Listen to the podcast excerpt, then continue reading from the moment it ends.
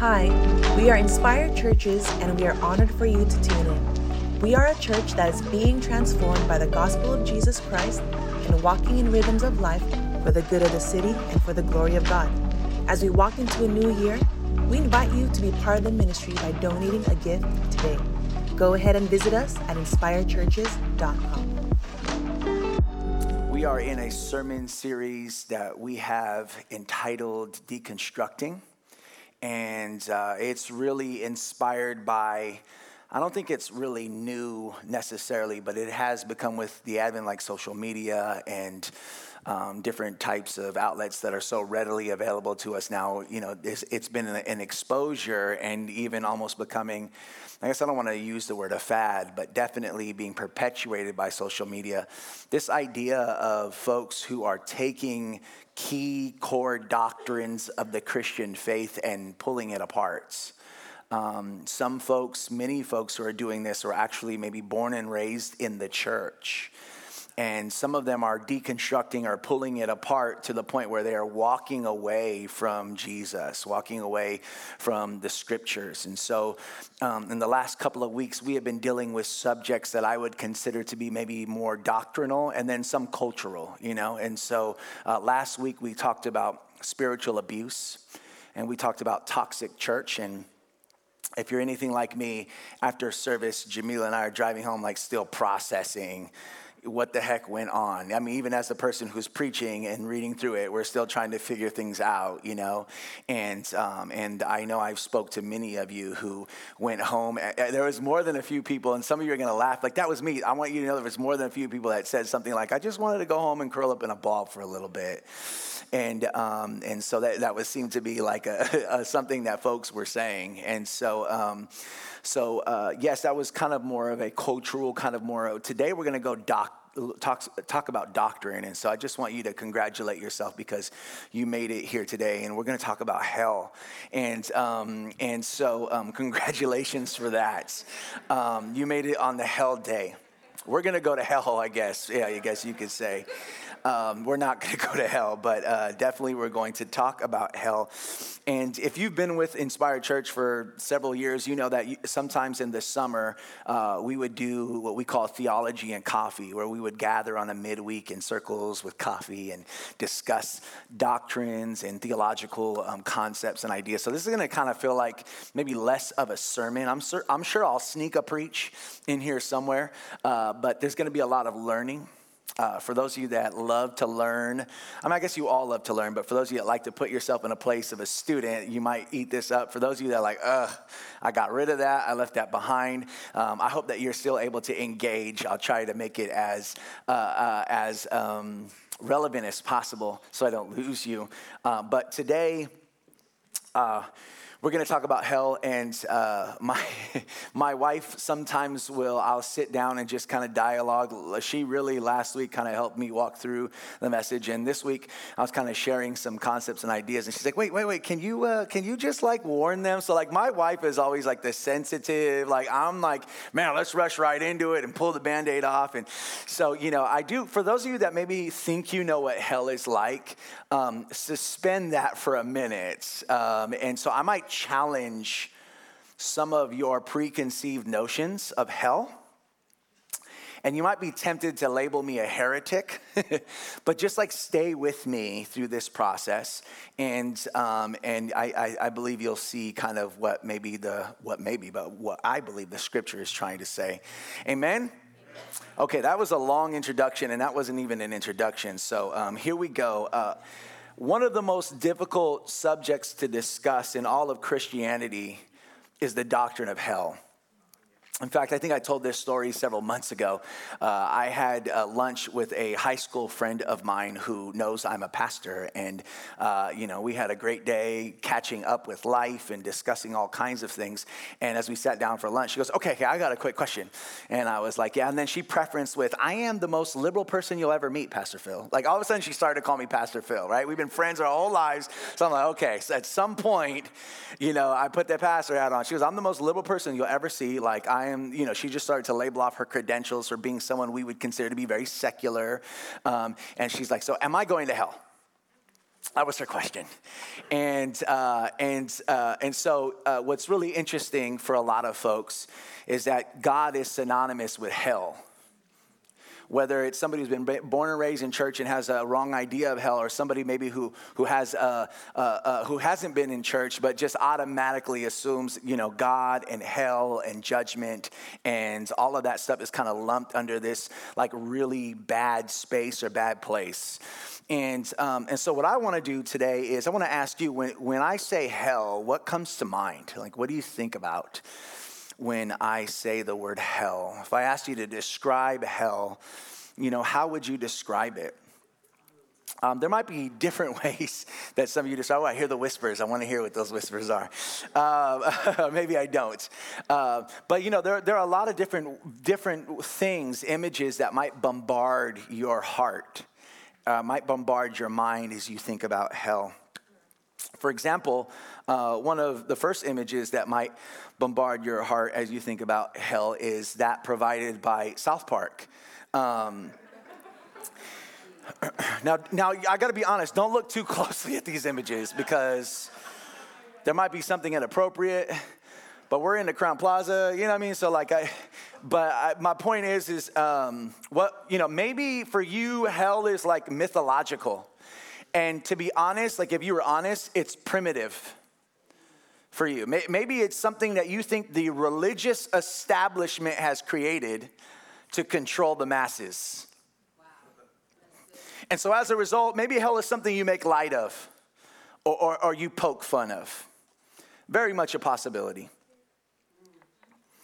Or maybe for some of you, maybe you've been to places or you've experience firsthand this next photo or something close to it unimaginable suffering. Like maybe you've been there, maybe you've seen it, or you yourself have experienced some kind of unimaginable experience, uh, unimaginable suffering, and you've concluded that hell isn't a place that some people go to when they die, but that hell is a literal place on earth.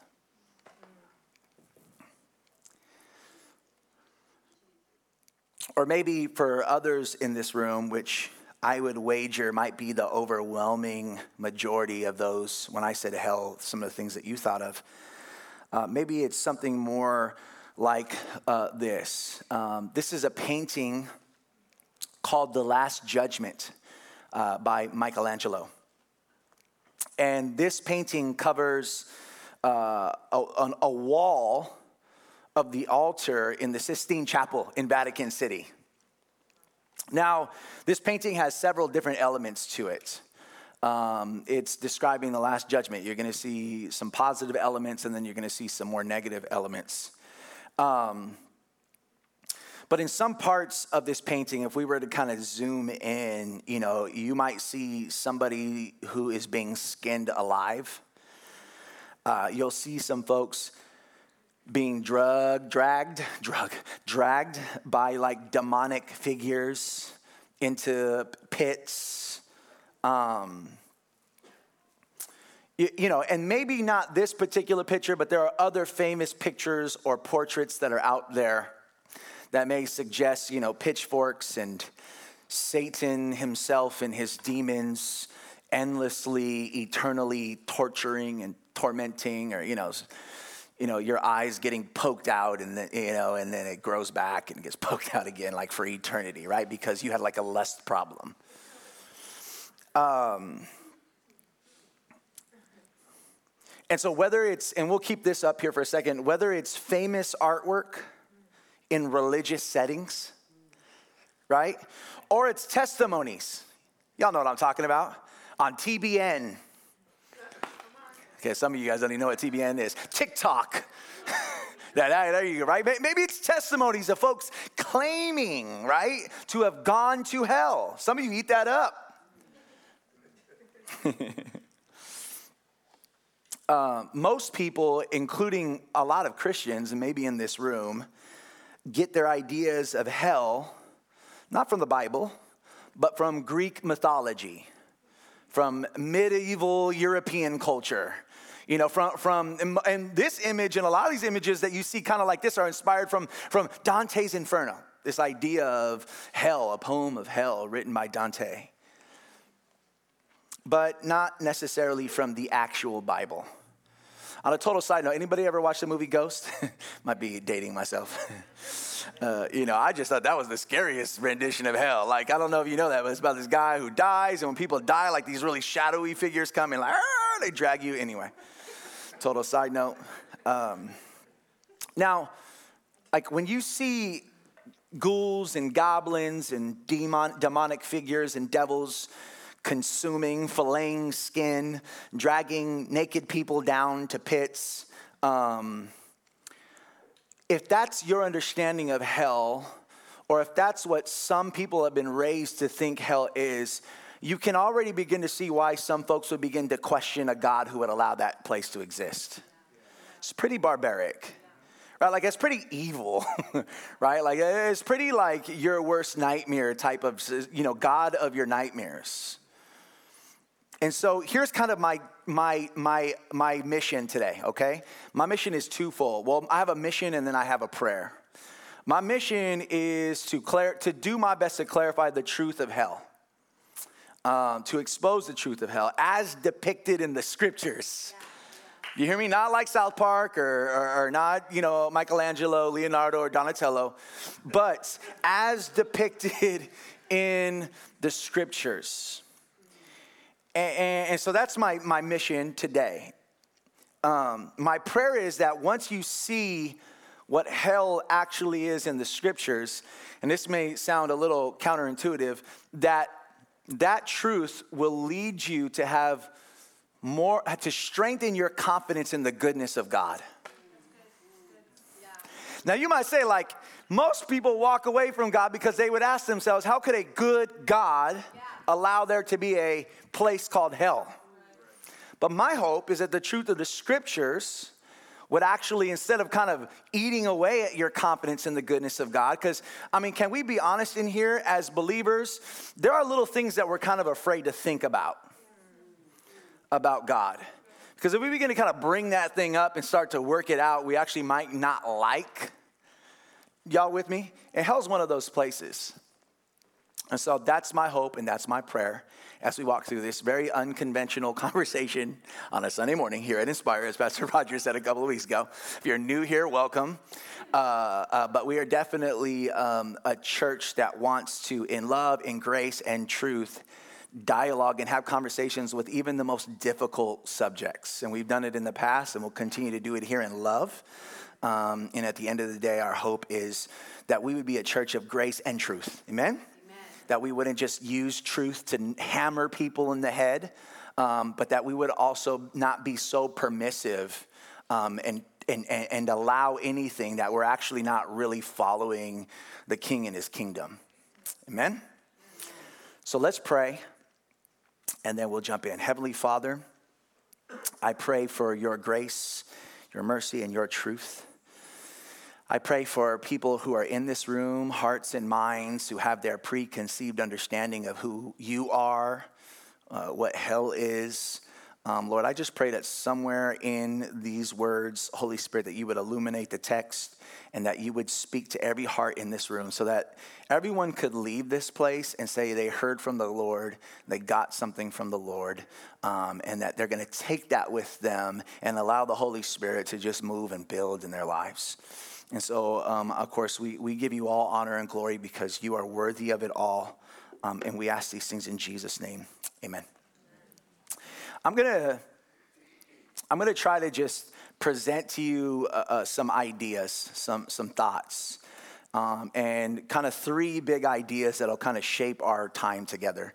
Uh, the first thing that I want to do, that I'm going to do, is I, I want to put hell in its place, okay? We're going to put hell in its proper place.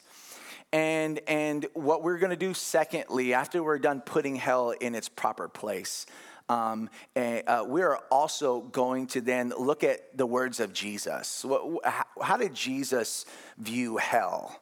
We're going to interpret maybe some of his more common phrases. This isn't going to be a, we're not going to be able to cover everything, um, but I'm going to do my best just to give you a high view of this today, okay?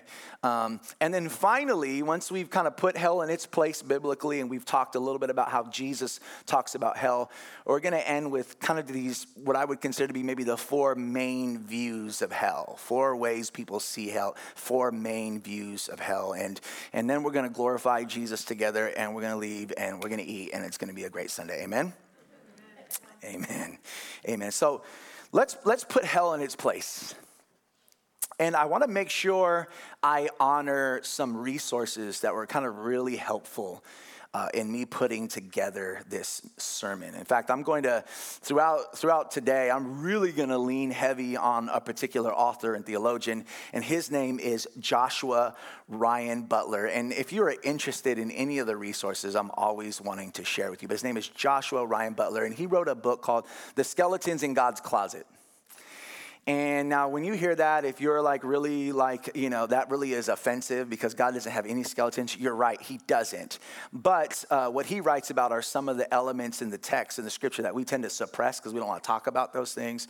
And He really tries to bring them up in order to see God's goodness. And, um, and so as I was kind of studying and resourcing or whatnot, this was, he was such a, such a big inspiration. And, um, and so I definitely want to recommend that to you as well. Amen? Amen. So in order to understand hell, and again, we're putting hell in its proper place. In order to understand hell, I think we really need to go back to the grand story of the Bible. And that's what we started with, right? We throughout this entire year, we've we've had a, a motto or a theme, a rally cry, if you will, right? We we said tell the story, know the story to tell the story, right? And so when we say tell the story, we say tell the story of God, tell his story about his love for his creation, like tell the story of scripture. And if you've been with us for any amount of time, you know that we've been able to take this big Bible of yours, right? Full of stories, and we've been able to compartmentalize into four chapters. Like, if you were to think, well, what is the story of the Bible? What is the story of salvation, right? You, we would essentially say like this like, chapter one of the story is creation, yeah. chapter two of the story is fall.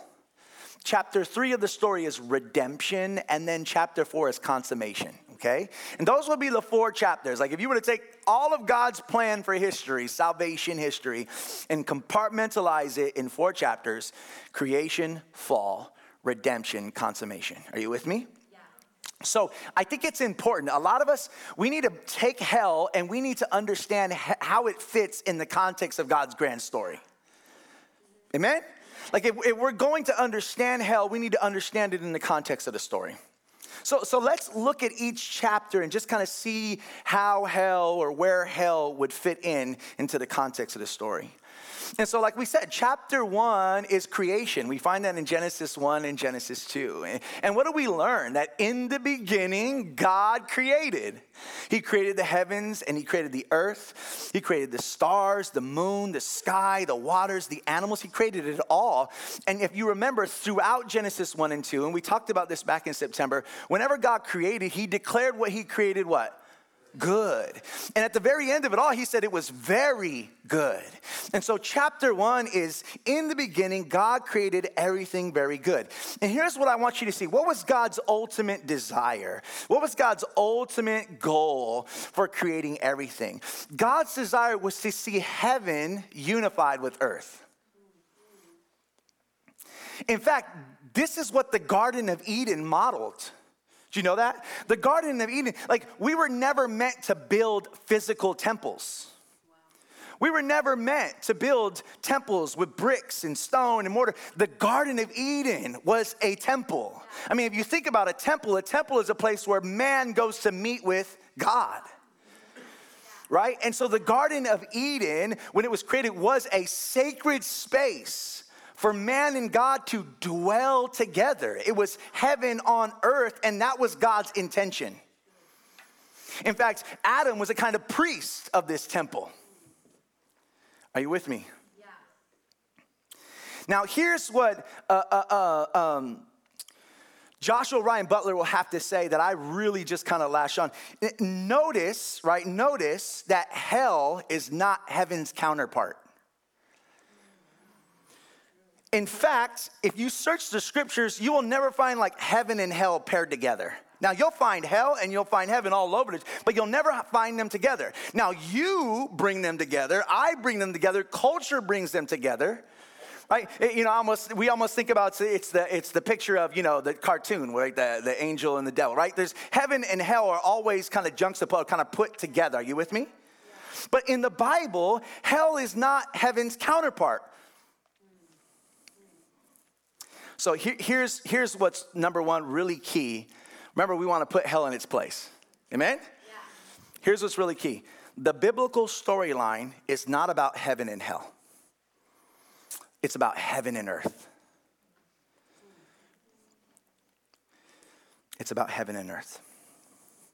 Hell only comes into view as man rejects God's rule in favor for himself. Are you with me? So we move from chapter one, creation, everything is very good, heaven and earth, to fall. What do we see in chapter three of Genesis? Humanity rebels against God. Right? Like humanity says, no thank you to God's government. God speaks a word, a governing word, and Adam says, nah, I think I'm going to do what I want instead. Oh, you see that? And so God's word is rejected, and Adam decides to for autonomous rule, self-rule. And that's the fall. Humanity rebels against God, and, and as a result, falls into sin. And sin ruins God's good creation, doesn't it? Don't we see that? Yeah. In his rejection of God, man opens the door to the power of hell. And, and Jamila and I were talking about that this week, right? Like hell is a place and a power. Right? And so sin, death, destruction, decay, all these things that are starting to take place because of the rebelliousness of Adam, right? We see the power of hell. Are you with me? Yeah. What does sin do? What does this power do? Well, it shatters peace. It shatters shalom and in doing that, it destroys relationships, doesn't it? I mean, that's what we see in the text. We see that sin destroys our relationship with God, sin destroys our relationship with each other, and sin destroys our relationship with ourselves.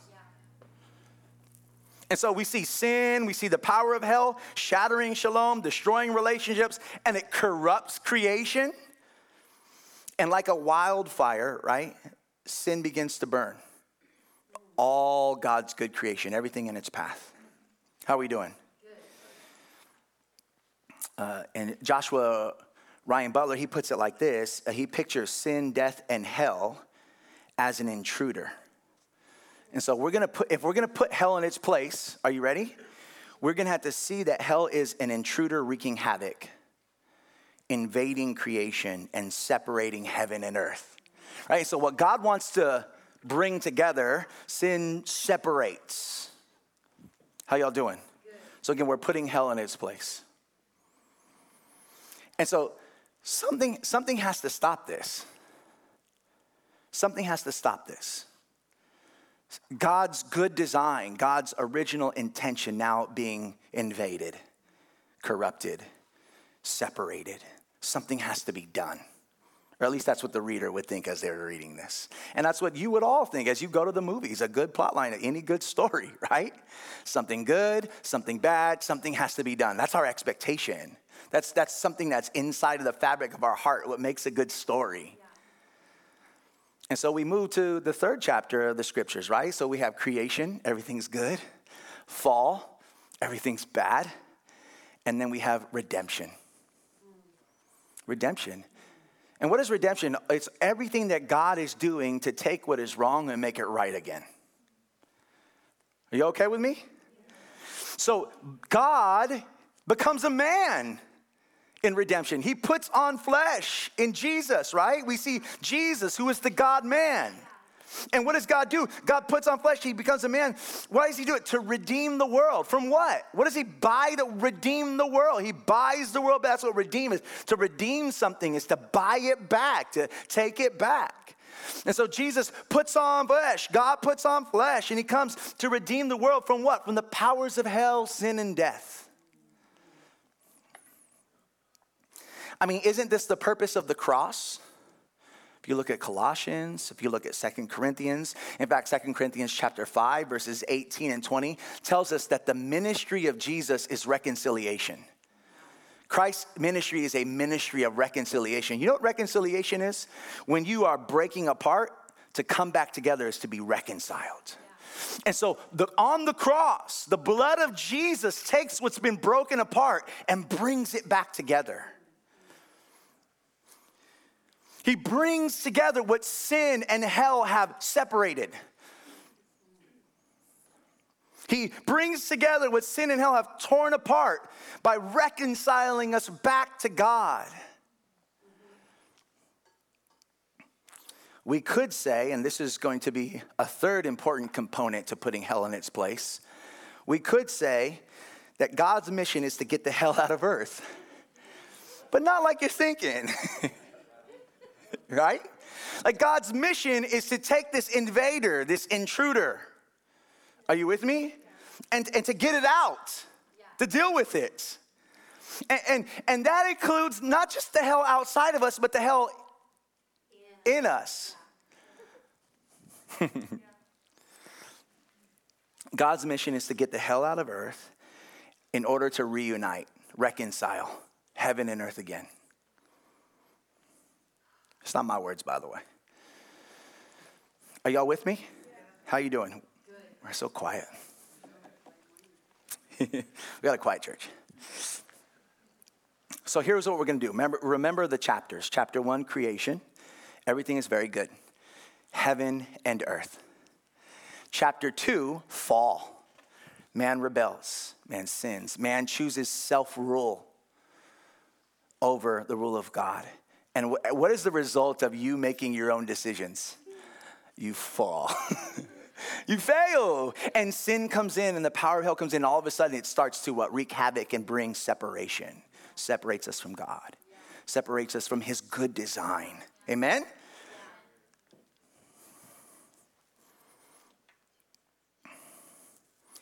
And so after fall, we see redemption. God has to do something about that. So he comes in the form of his son, Jesus Christ. How y'all doing? And Christ on that cross redeems the world through his blood. He brings back together what has been torn apart. He's dealing with sin. He's dealing with hell. He's dealing with death. All the elements that are attacking God's good design, he's dealing with it. And he's not just attacking the things on the outside, but also what? inside. And so we get to the final chapter, which we have yet to see as consummation, right? Like we know Jesus has done this, and we know that the kingdom, we say, is already and not yet. Like we live in this tension in which the cross has triumphed and, and, and the love of God and, and, the forgiveness of God and the reconciliation of God is beginning to move across hearts and minds throughout the centuries. But we await a future day a consummation, right? When that is complete and the kingdom of God is here on earth, right? And we see the, the uh, totality of that reconciliation. Are you with me? Like we long for that day. The gospel calls that the hope of glory, that one day there'll be no more sin. One day there'll be no sickness, death, decay, destruction, hell. The powers of hell will no longer be invading this earth. Are you with me? This is what consummation looks like, right? This is the ultimate hope of the gospel. This is what we long for. And you know, this is what, even if you're not a Christian, like let's say you're in this room and maybe you're an atheist, you still long for this. You just try to find other ways to do this, right? You're just trying to find other ways to uh, uh, elongate your life, right? Right? Like uh, maybe science will save Maybe technology will save. Like we all have gods. We are looking for a God to save us from a kind of hell and bring us a kind of heaven. Yeah. Yeah. And, and, and that's why you'll see nations war against each other right? And, whenever a nation goes to war, in order to get the buy in of the population, they're going to describe a kind of hell and describe a kind of salvation. Are we okay? So this is this is the oh, you don't have to be a Christian to have this hope. This is the ultimate hope. We hope for a day when sin will be dealt with. We hope for a day when heaven and earth will be reunited. And we hope for a day when all things will be made new. Now, listen, this is the part that's going to get tricky, and I need you to pay attention to this. This might, in some ways, to long for heaven is to long for hell. And let me, let me try to unpack that. If we desire for the Creator to make all things right, we have to be prepared for that to include Him dealing with all things that are wrong. Are you guys with me? Like, if we desire, and I, Kat, you already said it, you're there. If we, no, no, you're good. you're following me. If we desire to make all things right, that desire to make things right will also partner with the reality that the things that are wrong have to be dealt with. Yeah, are you with me? Yeah,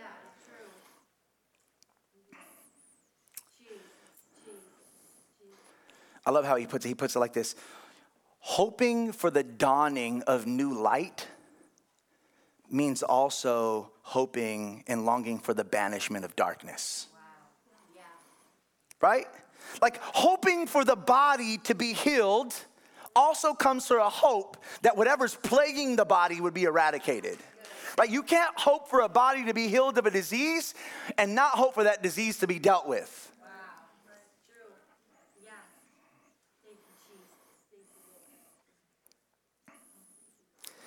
So, to make things new, God has to deal with hell. God has to deal with sin. God has to deal with the powers of hell. And He has to deal with the power of hell that is corporate, right? And systemic. Amen? Right? Genocide, war, slavery, human trafficking. Right? In order for a place to become heaven, you have to get that the hell out. That's not a cuss word, I promise. Well, actually, it might have been. I'm sorry. And my mom clapped too, so I'm okay. She's ready. She's like, that's what we'll use it right there. I'm kidding, mom. I love you. Forgive me. I realize, yeah, that was kind of, anyway. But, but do you get what I'm saying? Like, it can't be heaven unless you drive that stuff out. Yeah.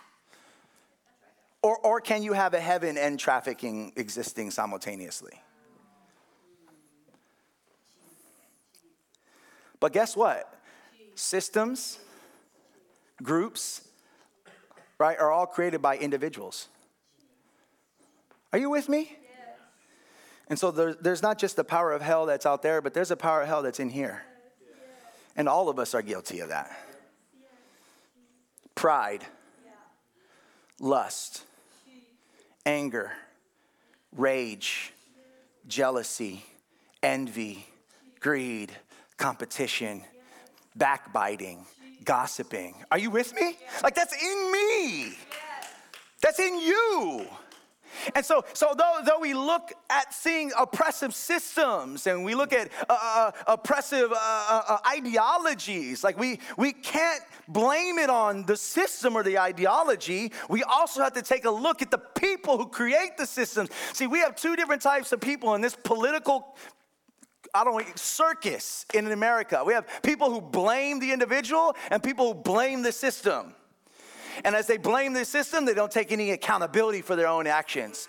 But as they blame, but as they blame, the, as they blame the, uh, as they blame the individual, they, they try to deny that there's no systemic stuff. Are you with me? Like, are we so polarized that we kind of go dumb to the reality that it's both end? Evil people create evil systems. Both exist. Okay, I got to get off my, my soapbox. Because everyone's not going to like me. I take pride in that, and that's not a good thing. That's pride. Can, can, let, you're like, I need some Bible. just listen to James. Good old James. Where's Andy at? Let's just go to James. Inside joke. Uh, James chapter 4, verses 1 through 3. And I know you're expecting to be on there, but I didn't put it on there. I'm sorry. Listen to what it says what he says Where do wars and fights come from among you? Look what he says. Do they not come from your desires for pleasure that war in your members? He says, You lust and do not have. You murder and covet and cannot obtain. See what James is saying? Like, where do you get warfare from? Where does that come from? Comes from you. It comes from your desire, uh, your desire for your country or your nation to be safe and secure right? Because every nation, right, every empire, in order for it to, to be able to uh, uh, uh, expand, in order for it to be able to conquer, right, there's always people that need to buy in. And, and we get play off that. And so if you long for heaven, if you long for a good God to make all things new, you also long for a God who's going to deal with everything that's wrong. You see how that has to go together logically? So let me ask you this How can the truth of hell strengthen your confidence in the goodness of God? And again, not my words. This might have been, I know Tim Mackie has used it. I know uh, um, uh, um, Joshua Ryan Butler has used it. I've heard it. Hell is not a subterranean torture chamber. Are you with me? Uh, that, that was funny to me. And, you know, I got one laugh. You have permission to laugh. Hell is not a subterranean torture chamber. And God is like a, not a divine, like, masochist who just enjoys sending people to hell. Like, ah, you didn't obey me. you know, I got a, I got a special torture room just for you. Are you with me? And it's kind of fun, but that's what some of you have in mind. You know, if that's your God, I wouldn't want no part of that. Instead, here it is hell is a part of the biblical view of justice. From a loving God who desires to punish evil and make right again all things that have gone wrong if we're putting hell in its place, we have to understand in the grand story. You can't just cherry pick it in order to justify your distance from God.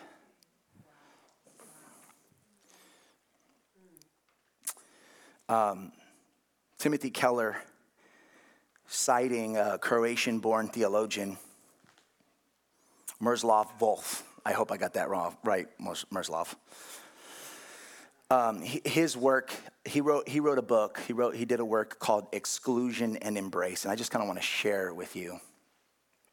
Volf, who had experienced the Yugoslav wars, and in these wars, he experienced the endless cycles of blood feuds.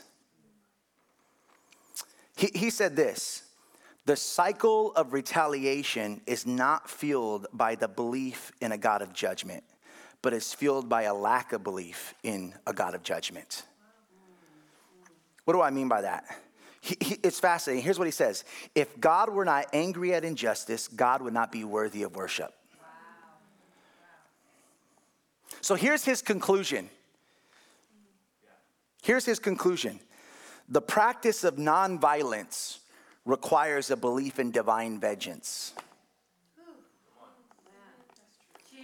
the practice of nonviolence, and anybody in this room who has ever been violated, anyone who's in this room who's eh, someone who had power, hurt or harmed you, you know, and we talked about this, you know the longing that you have for justice. And you know that when justice is not applied, how much it can hurt you, destroy you, eat you, and even cause you to sin, even though you were sinned against. Yeah. Am I right?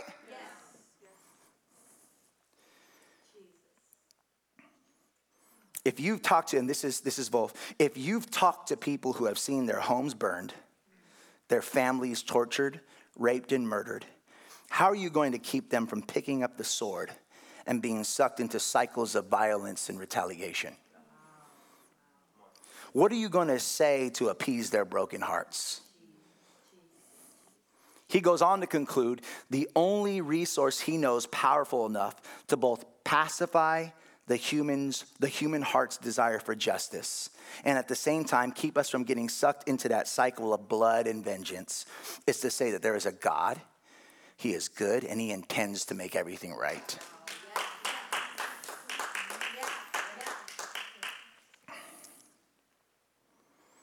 so keller argues the existence of the doctrines of judgment and hell can actually empower us to live in peace in the world, though we may have suffered terrible offenses against us. Because if God is asking us to forgive, are you with me? If God is asking us to apply grace, uh, if God is asking us to look like Him, right, on this earth, then, then what are we going to do with that longing for justice? We have to trust that God is what? Just. And how could someone be loving if they weren't just? Y'all doing okay? So now that we put hell in its place, I just want to take a few moments just to look at the words of Jesus, okay? I want to look at the words of Jesus. I want to interpret the words of Jesus, right? This, is, this might be a little shocking for some of you. Um, almost everything we know about hell comes from Jesus. Right? So, so the man that most people like, well, man, I don't know about the Bible, but we like Jesus. Right? There are a lot of folks there that deconstruct and they say, well, we're going to keep the loving Jesus who talks more about hell than any other person in the scripture. Y'all okay with that? Good. So, this is why we take hell seriously, because Jesus took hell seriously. So, what are some of the common ways that Jesus described hell? So, you know, right away, one way you might say is, well, hell. hell. He called this place hell. Where did that even come from? Right? The, the, the Greek word here is Gehenna, is Gehenna.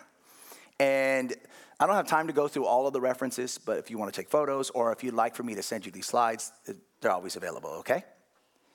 You can go home and, like a good Berean, study it for yourself. Gehenna is a Greek word spelled, actually transliterated from a Hebrew word. Gehenna is an actual place, it's a real place. Uh, it, it's, it's the valley, it means the valley of Hinnom. The valley of Hinnom.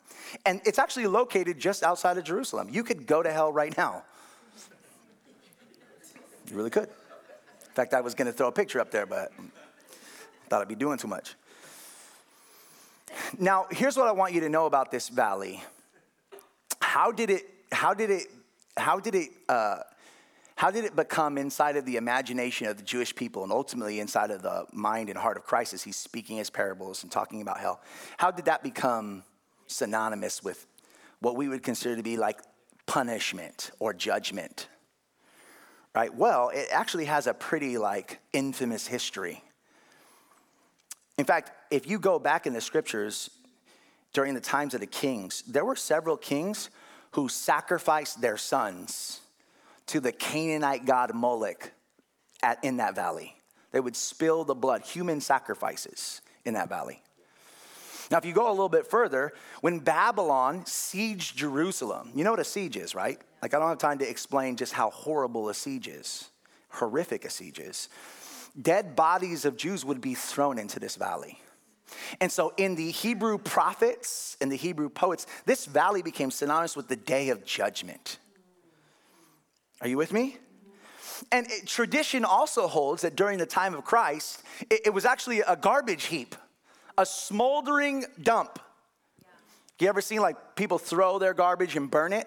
Like this was kind of the space where that was taking place. Are you with me? And so, uh, with its infamous history and the reality of what it was during Jesus' time, right, right, we, we see a picture in the imaginations of the Jewish people of that final day of judgment where God would take everything that has invaded and ruined his good world, cast it out, throw it away, and burn it up. Are you okay? Now, and look, look at in Matthew 10 28. And I say, look at it, but I only have it.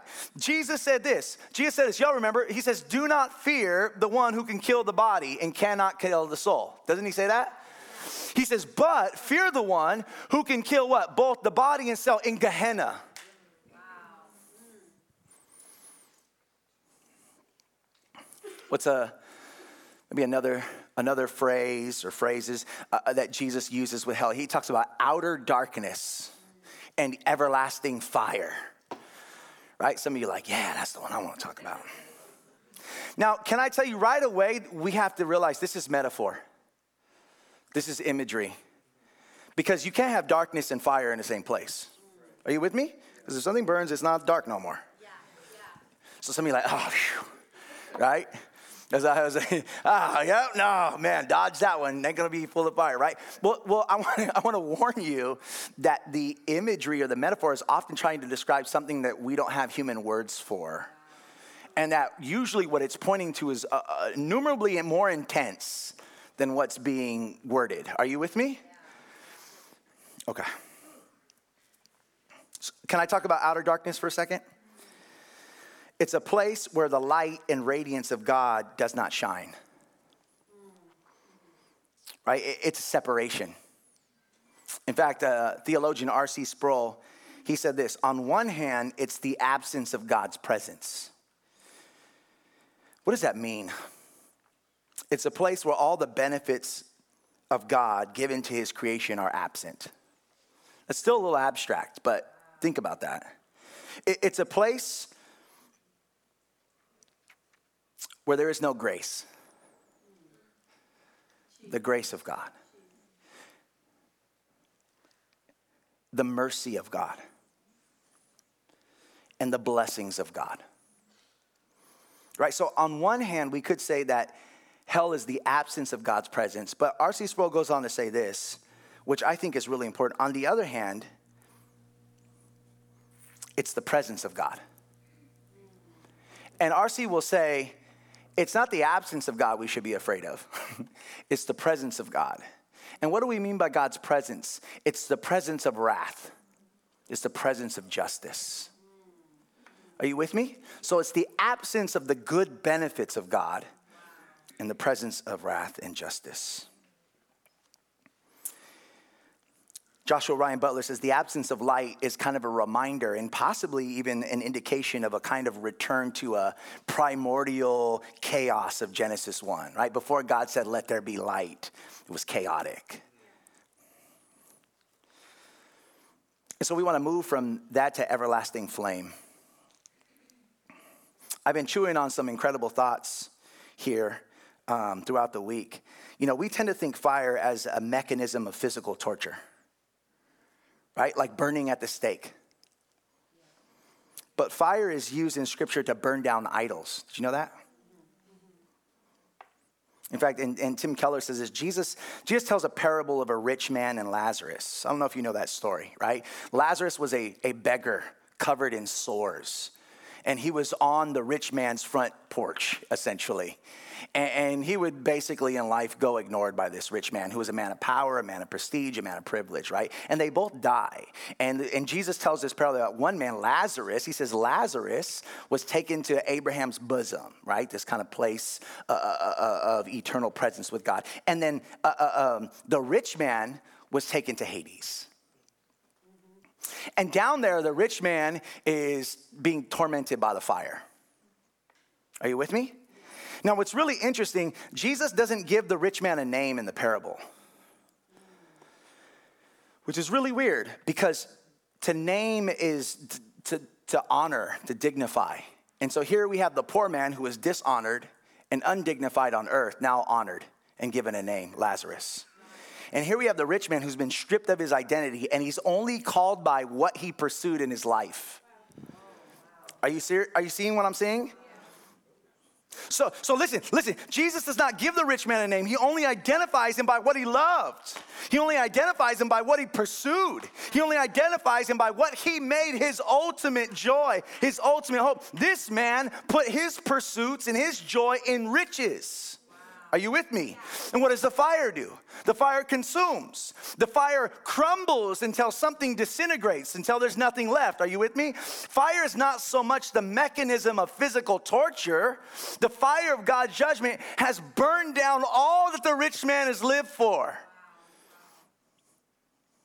Everything that he had invested his life in all the shiny things that he had collected, all of the privilege that he enjoyed, all of the stuff that he had accumulated the houses, the cars, the retirement, the bank account, the career, the title, the position, the power, the authority all these things that he had accumulated in this world, all these things that he had prioritized, all these things that he had pursued over God, now in a moment were being utterly destroyed. Everything was being burned until there was nothing left but Jesus. This is why Jesus will often partner the weeping and gnashing of teeth. What is weeping? Weeping is a sign of turmoil. Weeping is a sign of sorrow. Weeping is a sign of profound grief. The rich man is in agony because all his idols, all his saviors, everything in life that he put first and pursued before God were consumed by the flame. And here's a bonus word that's used in there torment. Torment refers to a touchstone that's used to test jewelry. And so when you take the, the stone of torment and you rub it against the jewelry, what, what happens is it'll determine, it'll expose whether it was real or fake. And this man is being tormented. And what's being exposed is his true gods. And then you see gnashing of teeth which again, we tend to think of physical pain. But when it's partnered with weeping, it is always referring to an intense hatred that is ever growing, ever increasing. As God consumes with fire everything they prioritize and worship in this life. This brings us to a fascinating point with God with regards to God's justice and judgment. Tim Keller says the image of hell is not of God throwing people into a pit and people like crawling, scratching to get out. No, hell is a place they want to be. And when I say I want to be, it's not you having a great time in hell. Hell is a place they freely chose to be. Hell is about God honoring our decision for a life and identity apart from Him. Do you understand that? Like, God doesn't just send you to hell, you choose to go to hell. You lived a life where you pursued saviors, where you prioritize everything else but God.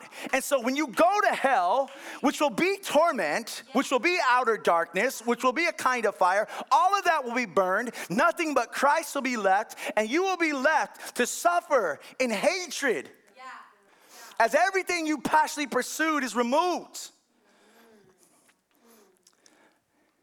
and you'll be separated from God's presence. Not necessarily because God initiated that separation, but because you chose that separation in this life. So you chose.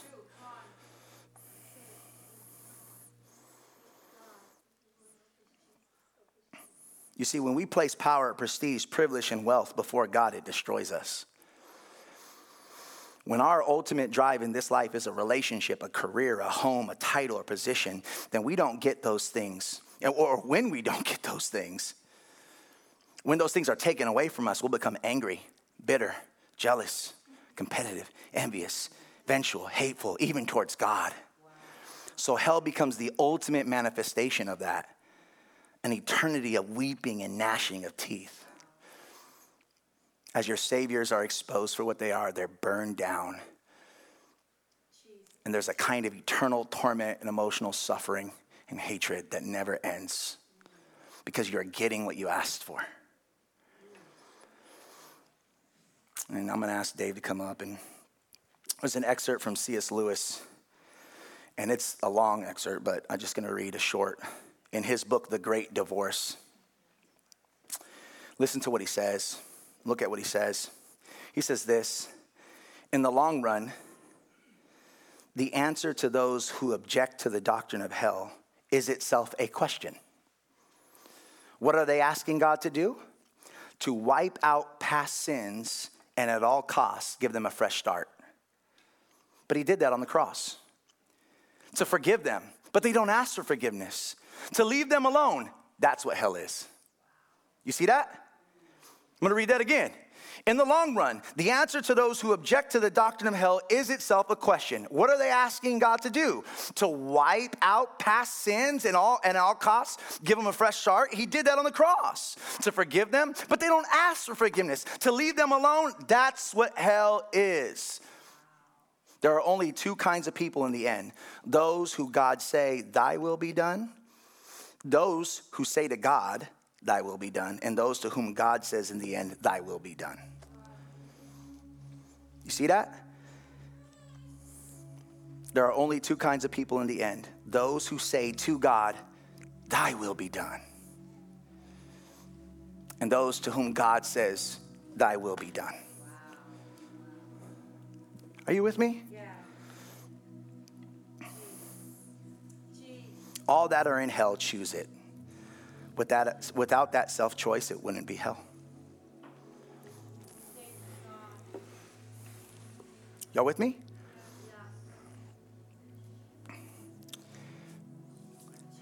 So again, this there's a lot that can be said, but I, I, I want to make sure we frame hell, we put it in its proper place. And I know I promised four general views of hell, but I feel like in this moment, I want to move away from that. And maybe just want to share from my heart, and then we'll have the team get ready to come up. We'll just respond and then we'll pray.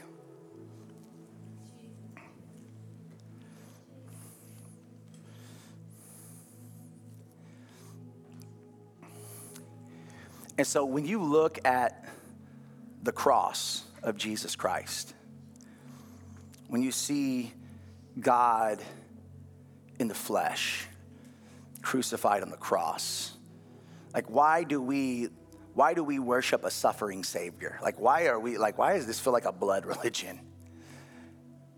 Well, it's because that blood that was spilled and that suffering on the cross was done in order to make all things new and to deal with all things that are wrong. And so, what we see in Christ on the cross is Him taking on the sin of the world and suffering hell. In fact, there's a moment on the cross where, where the scripture says that he says, Father, Father, why have you forsaken me? There's a moment and kind of a picture that while the sin is, uh, Jesus was innocent, but our sin was placed on him, that we see almost the Father's presence. Yeah, yeah. There's a moment in time where the Father's presence with the Son. And I'm like, well, it's just a moment. I want you to know when you have been in eternity, the Trinity, eternally, and this is such a mystery. There's a moment in time, Jesus is suffering on his cross, where he yells, God, Father, why have you forsaken me? Some of you think the cross was about the physical pain, but you cannot imagine, calculate, or understand that moment of torment between the Father and the Son. Are you with me? And so, why do we worship a suffering Savior? Why do we call Jesus Lord? And why do we lay down all our idols? You burn them, or they'll burn you. Why do we lay them down at the feet of Jesus? Because on the cross, God Himself made a way. Justice prevailed, righteousness, newness, healing heaven, earth reconciled on that cross. So, for all of those who would believe the story, who would put their faith, their trust, their hope in Christ Jesus, would be saved. And Jesus would begin to deal with the hell, the power of hell that is both outside and inside, so that he can make all things new again. This is what's going on. This is what's happening on this side of the cross. The gospel is dealing with the hell.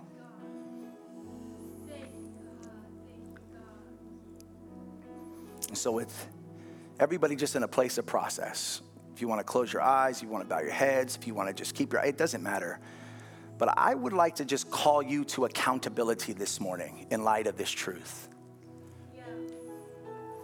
I don't know what point spoke to you. I don't know if there, if you're overwhelmed with the tension of your idols, and you're dealing with kind of right now. There's like a tug of war. I just pray that the love of Jesus, right, in this life would burn the idols, the pursuits.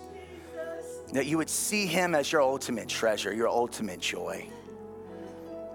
And I don't know if you long for justice. I don't know if you're in this room and you have been deeply offended and sinned against and abused and tormented and hurt and, and you battle with vengeance and you battle, God, where's your justice? Would you even, would you even see that God has a plan? And would you even trust that justice is part of his nature, his character, it's part of who he is? Come on, and, and just, I'm gonna pray, but just, I had this thought even before I came in today, and I have this thought even now, and uh, you know, I wanna, I wanna believe that it's the Holy Spirit leading me in this process, but, um, you know, I think it's painful for God to deal with your idols right now. Y'all hear me? Like that's painful for him to, when you gave your life to Jesus, for him to begin to put his hands on idols, for him, things of comfort and security and, and things of ambitious pursuit and identity, right? All these things that it's, it's painful when he wants to deal with these things, when he's asking you to crucify these things, when he's asking you to lay them down. But I want to say he's worthy. And, and, and he is my greatest treasure. And this, this developing of this message has really like, man, if God were to burn everything down and all was left is Christ, would I be content? Everything that my hands have built, everything that I put my identity in, everything that I feel like I'm confident in, like if He were to take it all away, would I like be angry?